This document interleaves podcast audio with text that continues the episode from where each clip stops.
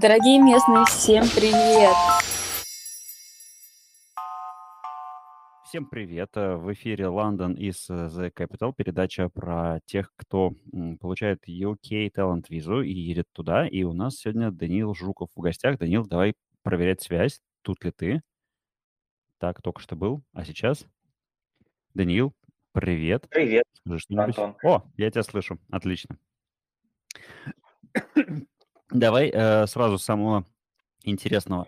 Э, в анонсе мы указали, ты написал, и мы указали, что ты э, топ-1 э, перформер. эм, так, сейчас, подожди, как это называется? Топ-1 перформер по версии International, Interactional Design Foundation. Что это значит?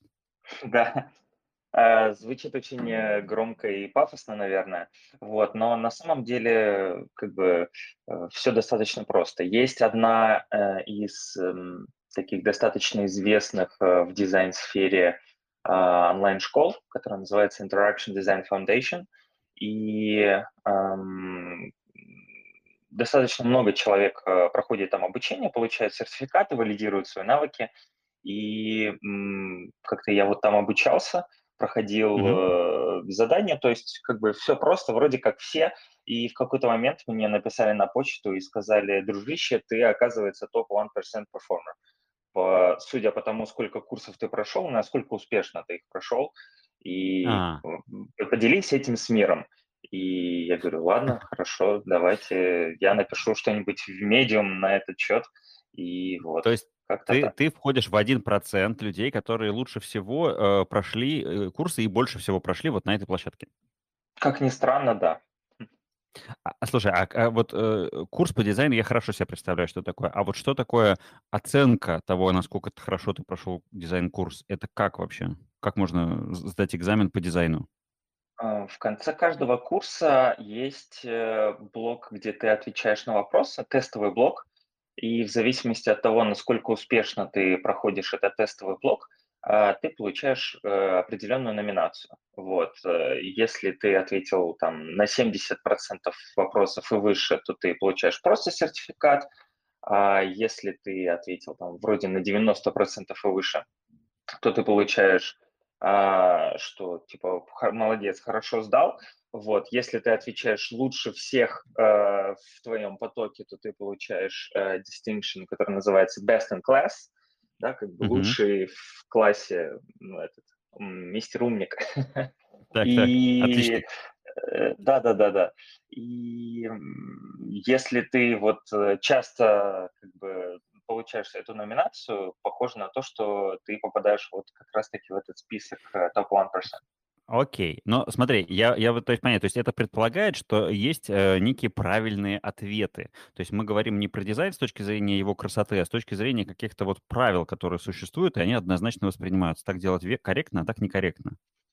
Да, все верно. Вообще UX-дизайн– это такая более прикладная история, нежели м, теоретическая, и измерить ам, какую-то полезность в UX гораздо проще, чем а, ам, какое-то искусство, вот той часть дизайна, которая, которую можно назвать искусством. Вот, поэтому да, это все-таки можно как-то измерить, пощупать, и там есть правильный и неправильный ответ. Хорошо, ладно. Я думаю, что мы сейчас сюда еще вернемся. Давай немножко про Лондон. Э, Ты в какой сейчас стадии? Ты уже получил визу или ты еще ждешь ее? А, Если ничего э, не сдвинется, не поменяется, то вроде как сегодня мы с командой подаем заявку в TechNation. А, Вот. мгм. То есть э, близится момент получения визы, так скажем. Хорошо. А и по плану, сколько она должна рассматриваться? А, До месяца будет рассматриваться заявка в TechNation, но, как правило, они отвечают быстрее. Иногда прям в каких-то редких кейсах один-два дня. Вот. Я не, Ого. не рассчитываю на такую удачу, но как бы месяц окей. И потом еще где-то месяц-два ориентировочно будет рассматриваться кейс с визовым а, консульством.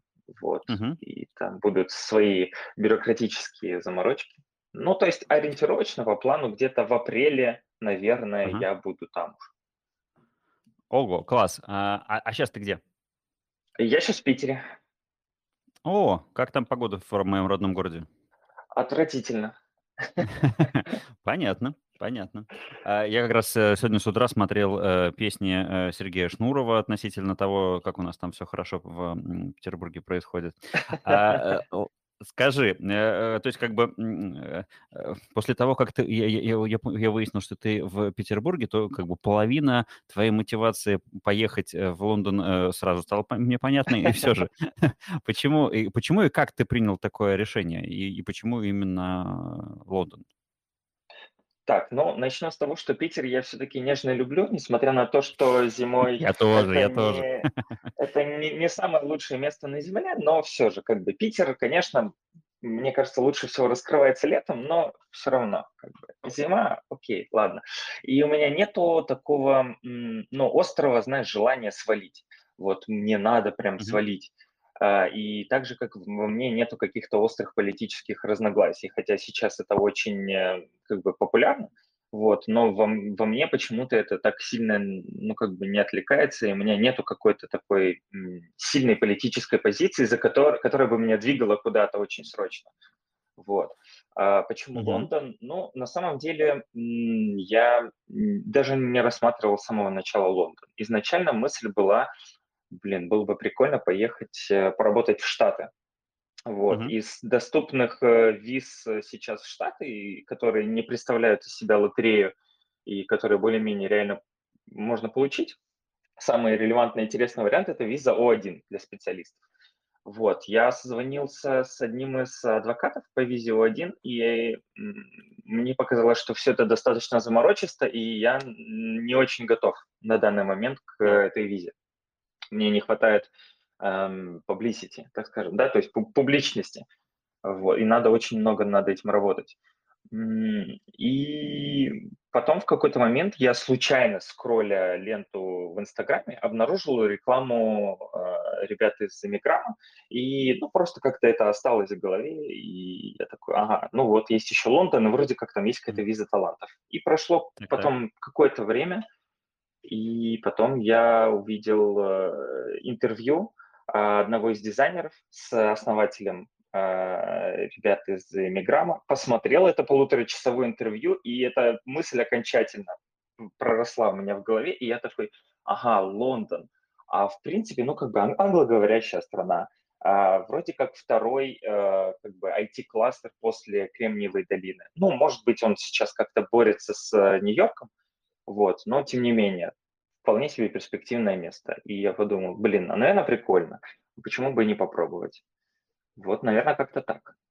Слушай, ну то есть э, правильно ли будет сказать, что если с точки зрения UX рассматривать твой э, потребительский путь, то ты, значит, э, подумал таки, такой вот идеи про Америку, значит, что-то там погуглил, э, Инстаграмчик это запомнил, подкинул тебе э, рекламу, а ты посмотрел, у тебя случился первый контакт, а потом тебе подкинули видео, и у тебя случился второй контакт, и, собственно, все, ну, клиент созрел. Да, я жертва маркетинговой воронки в этом плане на 100%. Точно. Слушай, это, это вообще очень интересно. То есть э, это, ладно, маркетинговая воронка, которая тебе подсовывает пылесос там, да, или в конце концов телефон, да, но тут это решение о месте жительства, о стране, это прям такая большая вещь. Вот насколько ты чувствуешь, что ты, ты вот осознанно туда идешь, или вот, э, или ты прикалываешься на тему того, что это жертва, что ты жертва маркетинговой воронки?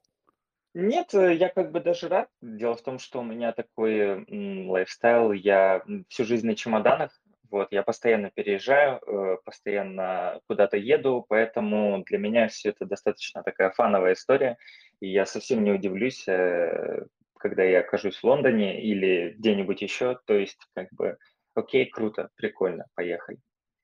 Я рад быть в этой воронке. Хорошо. Давай вернемся к дизайну. Э, Дмитрий, э, наш слушатель, в комментариях, кстати, если у вас есть какие-то вопросы или комментарии, то, пожалуйста, заходите у нас в комментариях к последнему э, посту с анонсом, как раз можно общаться. И тут Дмитрий пишет, что у тебя сайт почему-то неадаптивный, хотя и дизайн хороший. Да, есть такое дело. У меня была предыдущая итерация дизайна вместе с русским языком, и я повесил на этот сайт метрики, и оказалось, что у меня 95% просмотров с десктопа и 5% работы с мобилы. Поэтому, когда я делал так. следующую итерацию сайта, я такой думаю, э, 5% мне сейчас адаптировать. А дело в том, что я сайт делаю на э, свой личный, вот, э, это гораздо проще, чем верстать его в коде. Очень просто там все собрать.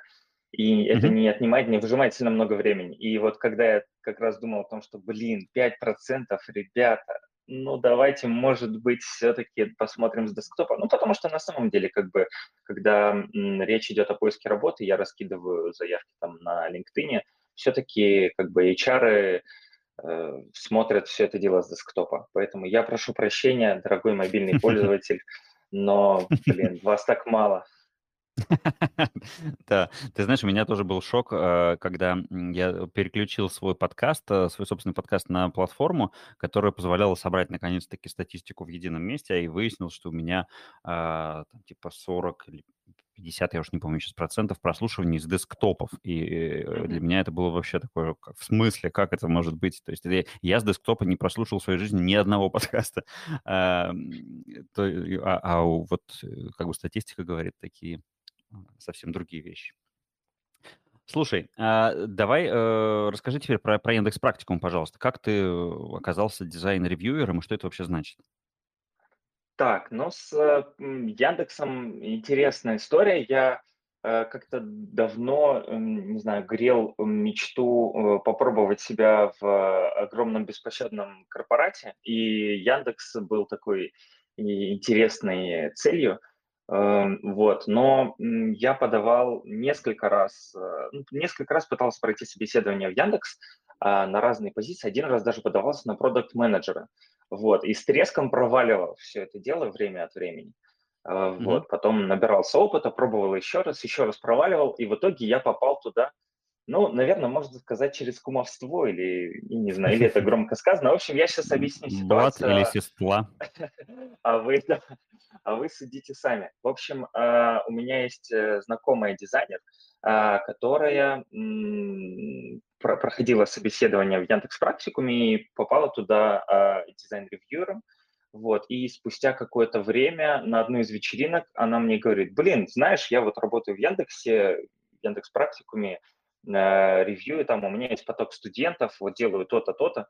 Я говорю, о, прикольно. Она такая, а ты сейчас чем занимаешься? Я такой, ну, я вот сейчас думаю над тем, как бы мне написать статью а, насчет того, как устроены а, приборные панели в э, космических кораблях, от, начиная от первого корабля, а, пилотируемого корабля «Востока», на котором летал Гагарин, до того, как устроен UX в кораблях SpaceX. И она такая, блин, круто, пойдешь к нам в Яндекс Практикум? И я такой, так, я себя только что продал сейчас. Вот, и она говорит, давай подашь заявку, вот, э, я тебе ничего не гарантирую, но как бы от меня рекомендацию получишь. Я подал заявку, э, прошел собес, и меня взяли.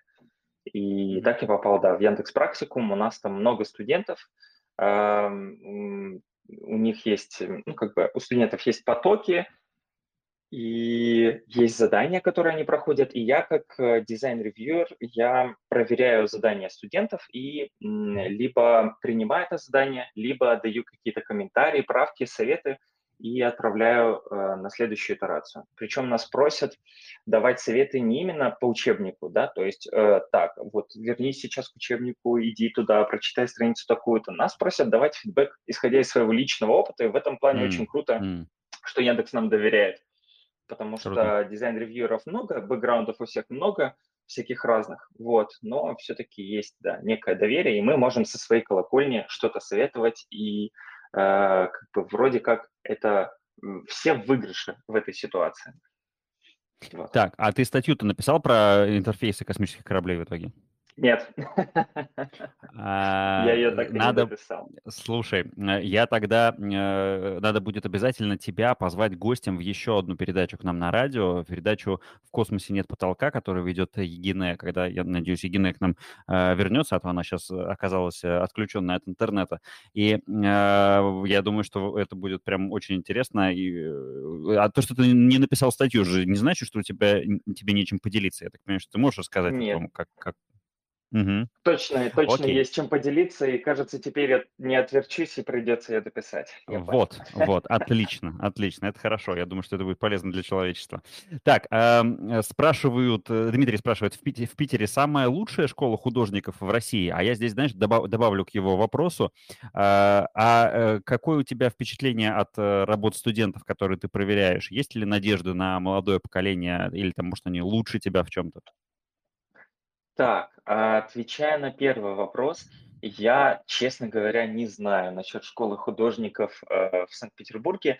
Более того, возможно, это будет для кого-то какой-то странной или шокирующей информацией, но я не умею рисовать. Я дизайнер, проектировщик, и я не умею рисовать совершенно. Если вы посмотрите на мои рисунки, вы ужаснетесь.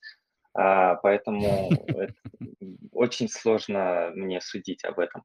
Вот. А По у тебя, подожди, какое, поводу... какое образование у тебя вообще базовое? а, Я филолог русского О, языка и класс, отлично. Так, хорошо, давай. э, Договаривай ответы на эти вопросы и пойдем дальше. Да, а, значит, что касается новых студентов, эм, я как бы, ну, наверное, придерживаюсь той точки зрения, что нету, как мне кажется, людей, а, которые, ну, вот какого-то нового поколения, которое как-то разительно умнее или разительно глупее. Как бы все зависит очень сильно от человека и от индивидуальных каких-то кейсов, да. Мне кажется, в каждом поколении есть люди более ленивые или более э, устремленные, кто-то более замотивирован, менее замотивирован, и как-то, видимо, Яндекс так выстраивает свою как раз-таки маркетинговую воронку так, что к нам попадают ребята такие уже, ну, достаточно осознанные в своем решении, и я не встречал каких-то моментов очень, когда человек прям как-то очень резко тупил. А, М, мгм. наверное, так я скажу. То есть все, вроде все в рамках э, приличного, так скажем. Хорошо. Так, тогда давай э, вот этот вот неожиданный поворот э, на тему твоей филологии. Как Да. ты из филологии вдруг оказался в дизайне? Ам, Давай, наверное, с того, как я оказался в филологии. Еще чуть раньше, Окей, давай, давай, хорошо. А, Я, когда заканчивал школу, родители дали мне ясно понять, что, дружище, ты либо поступаешь на бюджет в университет, либо идешь в армейку. Вот, э, потому что Это в платить каком городе это происходило? обучение... Это происходило в городе Краснодаре. Вот, э, Ага, родители окей. мои в Краснодаре, и как бы я был там на тот момент. Я подумал, что, блин, ну, наверное, в армейку я сейчас не очень хочу, и надо постараться поступить куда-то на бюджет. И на бюджет Мгм. я как раз-таки проходил в лучший вуз, как мне кажется. Хотя кто-то может со мной из Краснодара сейчас не согласиться, но все-таки я думаю, что это крупнейший и, наверное, самый интересный вуз э, в Краснодарском крае. Это Кубанский государственный университет. И я проходил туда на филологию, на бюджет. И я тогда слабо себе представлял, что такое филология, но мне нравилась перспектива того, что я буду учиться бесплатно и не пойду в армейку. Вот, то есть Ну, подожди, давай а, признавайся сразу. Гендерное соотношение филологического факультета было тоже привлекательным для тебя? Это я узнал позже. К своему, на самом деле, удивлению, я понял, что я попал в Малину. Хотя, опять же, это было как бы сначала я, я думал, что я попал в Малину, потом я понял, э, на самом деле, что женский коллектив, на- ну, 98% женский коллектив, это все-таки не так просто, и это далеко от э, понимания того, что это какой-то твой личный, я не знаю, гарем, как бы это грубо не звучало, но, в общем, там все гораздо интереснее. Ну, Вот, подожди, сколько у ам. вас было, сколько у тебя было одногруппников и одногруппниц?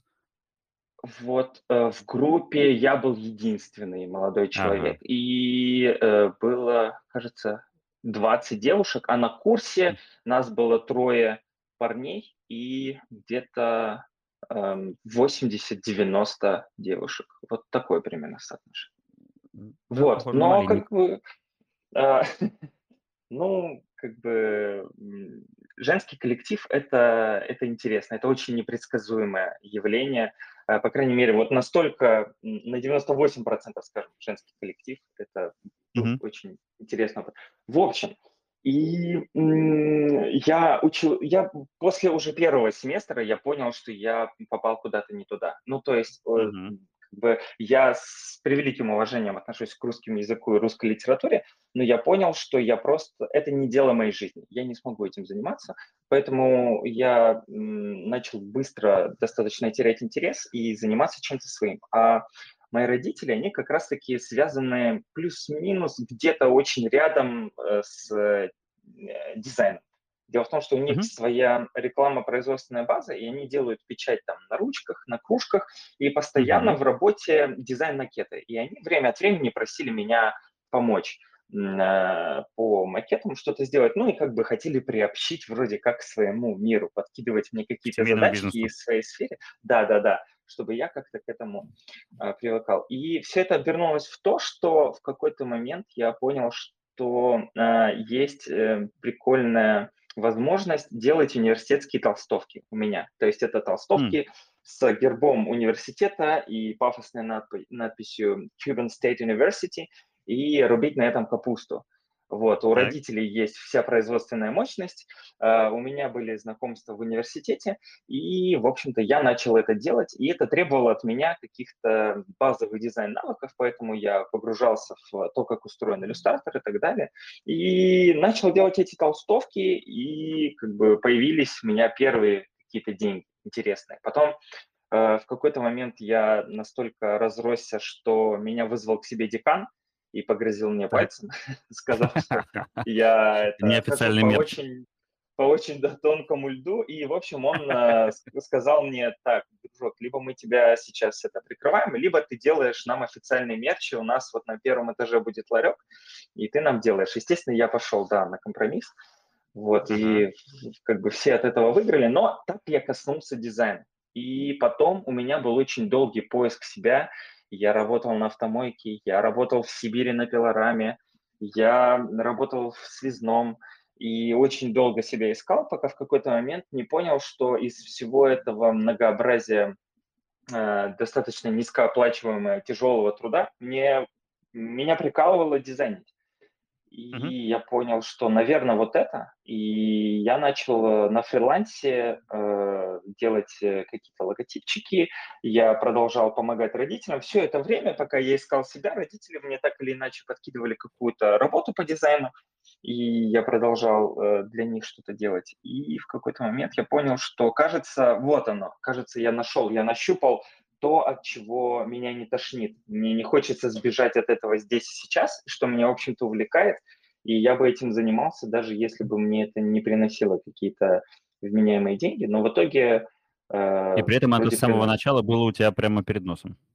Да, это было перед носом, и можно было бы гораздо раньше начать этим заниматься, но, но нет. Но путь, путь не был бы путем. Хорошо. Да. Слушай, а вот все-таки, как вот э, ты, ты перешел куда-то на работу, вот какой был такой кардинальный переходный момент? Или э, ты вот э, пошел куда-то учиться? Вот э, какая, какое эпохальное событие, мне кажется, какое-то должно было быть вот на этом пути? Да, точка невозврата была, когда я в один из дней работы на автомойке в Краснодаре, я понял, что э, все, я хочу работать дизайнером, но по ресерчу вакансии в Краснодаре я понял, что на тот момент работы в IT там практически не было. Я понял, что мне надо ехать в Москву, вот, поэтому я э, уволился с работы в автомойке, взял свои скромные сбережения и поехал покорять столицу. Э, кстати, уже во второй раз. Первый раз у меня не получилось. Москва переживала меня и выплюнула. Но я mm. поехал во второй раз. И я жил первый месяц в хостеле, э, в комнате, где вместе со мной было 15 еще человек. Вот, mm-hmm. я по ночам сидел, я днем работал курьером, по ночам я делал свое портфолио и раскидывал везде вакансии. И через mm-hmm. полтора месяца, когда мне уже казалось, что, ну, как бы все, во второй раз сейчас Москва меня выплюнет, меня взяли на работу, и это, было, это был крипто-стартап в Москва-Сити. и это был очень неожиданный поворот событий для меня. И это был mm-hmm. старт моей работы как младшего продуктового дизайнера. То есть в тебя поверил кто-то? Кто-то поверил, да, и причем э, для меня на тот момент казалось, что в Москву-Сити живут какие-то небожители, и то, что меня взяли туда на работу, казалось вообще каким-то божественным прикосновением, э, спустившимся на меня. Вот. Но оказалось, что там тоже работают люди, которым тоже нужны э, люди, которые с горящими глазами, которые готовы были пахать, и поэтому я э, на свою первую зарплату в 30 тысяч рублей э, с горящими глазами пошел туда работать, и вот угу. так вот и пошел-поехал. Круто. Э, скажи, ты э, вот э, переехав в Лондон, ты планируешь остаться в той же компании, ты там на удаленке находишься, или чем ты собираешься там заниматься? Первое время я точно буду продолжать работать на удаленке там же, где работаю я, потому что э, у меня есть опыт собеседований с э, европейцами, в частности с британцами, и у них это процесс очень недолгий, они очень обстоятельно любят подходить к э, вопросу выбора кандидата, поэтому я понимаю, что, скорее всего, первые там месяц, два, три я не смогу прям сразу устроиться на работу в Лондоне. Поэтому да, я буду продолжать mm-hmm. работать, где я работаю сейчас, удаленно. Mm-hmm. И там потом посмотрим. И, ну да, как бы в идеале, конечно, было бы круто, эм, мне кажется, попасть э, в корпорат лондонский, mm-hmm. типа Фанк, э, Facebook, э, yeah. Apple, Amazon. Mm-hmm. Вот, но посмотрим, конечно, как карта ляжет. Mm-hmm. Вот. А, понятно. Э, давай задам тебе вопрос имени э, Юлии Бимлиной, нашей коллеги, которая ведет передачу про а, английский. А английский-то у тебя откуда? А, хороший вопрос. Я вроде как и в школе его понемногу учил, вроде как и в университете понемногу учил, но мне очень нравится смотреть кино на английском субтитрами. Я очень люблю расслушивать акценты, а, и, ну, как бы вот это вот есть во мне такая, как говорят в Краснодаре, мулька. Вот, mm-hmm. это такая mm-hmm. э, интересная черта. Я в детстве очень сильно любил игры, и как, у них был кривой перевод, и поэтому я пытался все воспринимать на английский. То есть я не целенаправленно вроде его не учил, но тесты показывают, что у меня что-то между B2 э, и C1. Вот, uh-huh, то есть uh-huh. вроде как э, этого должно быть достаточно, чтобы э, коммуницировать на рабочей теме. Но у меня был бэкграунд работы с американцами, и я вроде как там чуть больше трех месяцев успешно общался на все рабочие темы с ними, и ни у кого не было никому вопросов. То есть вроде ок. Хорошо. Э, Тут Дмитрий в нашем чате спрашивает, какими инструментами, программами ты владеешь. Я понимаю, что вопрос достаточно может быть большой. У нас остается буквально две минуты. Mm-hmm. Что-нибудь самое важное, что, что ты что хочешь сказать? А, самое важное, программ много, но э, как бы важно знать э, несколько, и если ты знаешь несколько, то ты, скорее всего, знаешь и все остальные, потому что софт построен на плюс-минус единых принципах. Достаточно знать векторные иллюстраторы вроде Figma или Adobe Illustrator, э, чтобы знать весь остальной софт, построенный на этом. Достаточно mm. владеть, э, там, я не знаю, ну, таким инструментом, как Jira или там э, э, Trello, да, канбан доской, чтобы понимать, как работают все аналогичные инструменты. Поэтому как бы, можно сказать, что я владею очень многим, но базово я пользуюсь в основном, конечно, Figma для векторной иллюстрации, для анимации э, Adobe After Effects и Principle. Вот. Основные, Классно. наиболее удобные инструменты. Э, Данил, тогда давай, у нас последняя минута, и я тебе попрошу э, дать какой-то такой, знаешь, посыл э, эм, э, с, с точки зрения опыта или, может быть, с точки зрения какой-то вдохновляющей для слушателей, которые э, там сейчас с нами будут слушать в записи, вот из комьюнити. Э, возможно, кто-то на старте своего пути, кто-то где-то в серединке, и вот, э, вот ты, исходя из вот этой дороги, из там автомойки, э, лесопилки и так далее, вот на, уже одной ногой стоящий в Лондоне. Вот короткий какой-то такой посыл, э, рекомендацию, какую можешь дать, совет? Um, не знаю, хочется сказать очень пафосно, дорогу осилит идущий. Ну, то есть, э, если чуть подробнее, то как бы все, все будет, все придет. И понятно, что когда ты молодой, горячий, тебе хочется все и сразу, но у меня так не получилось все сразу. Мне пришлось э, потом и кровью все это добывать, но все, все придет, и все будет окей. Главное не париться и, э, и грызть потихоньку этот гранит, и все, все будет нормально. Ну, отлично. А, спасибо тебе большое, что пришел к нам в эфир. Я передам твой канал, э, передам твой э, контакт э, нашей коллеге Егине с передачей про космос. Возможно, она с тобой договорится, чтобы ты пришел к нам еще. А, так что тебе хорошего дня и успешного, реализа... успешного завершения всех вопросов с визами. И передаю слово дальше. Thank you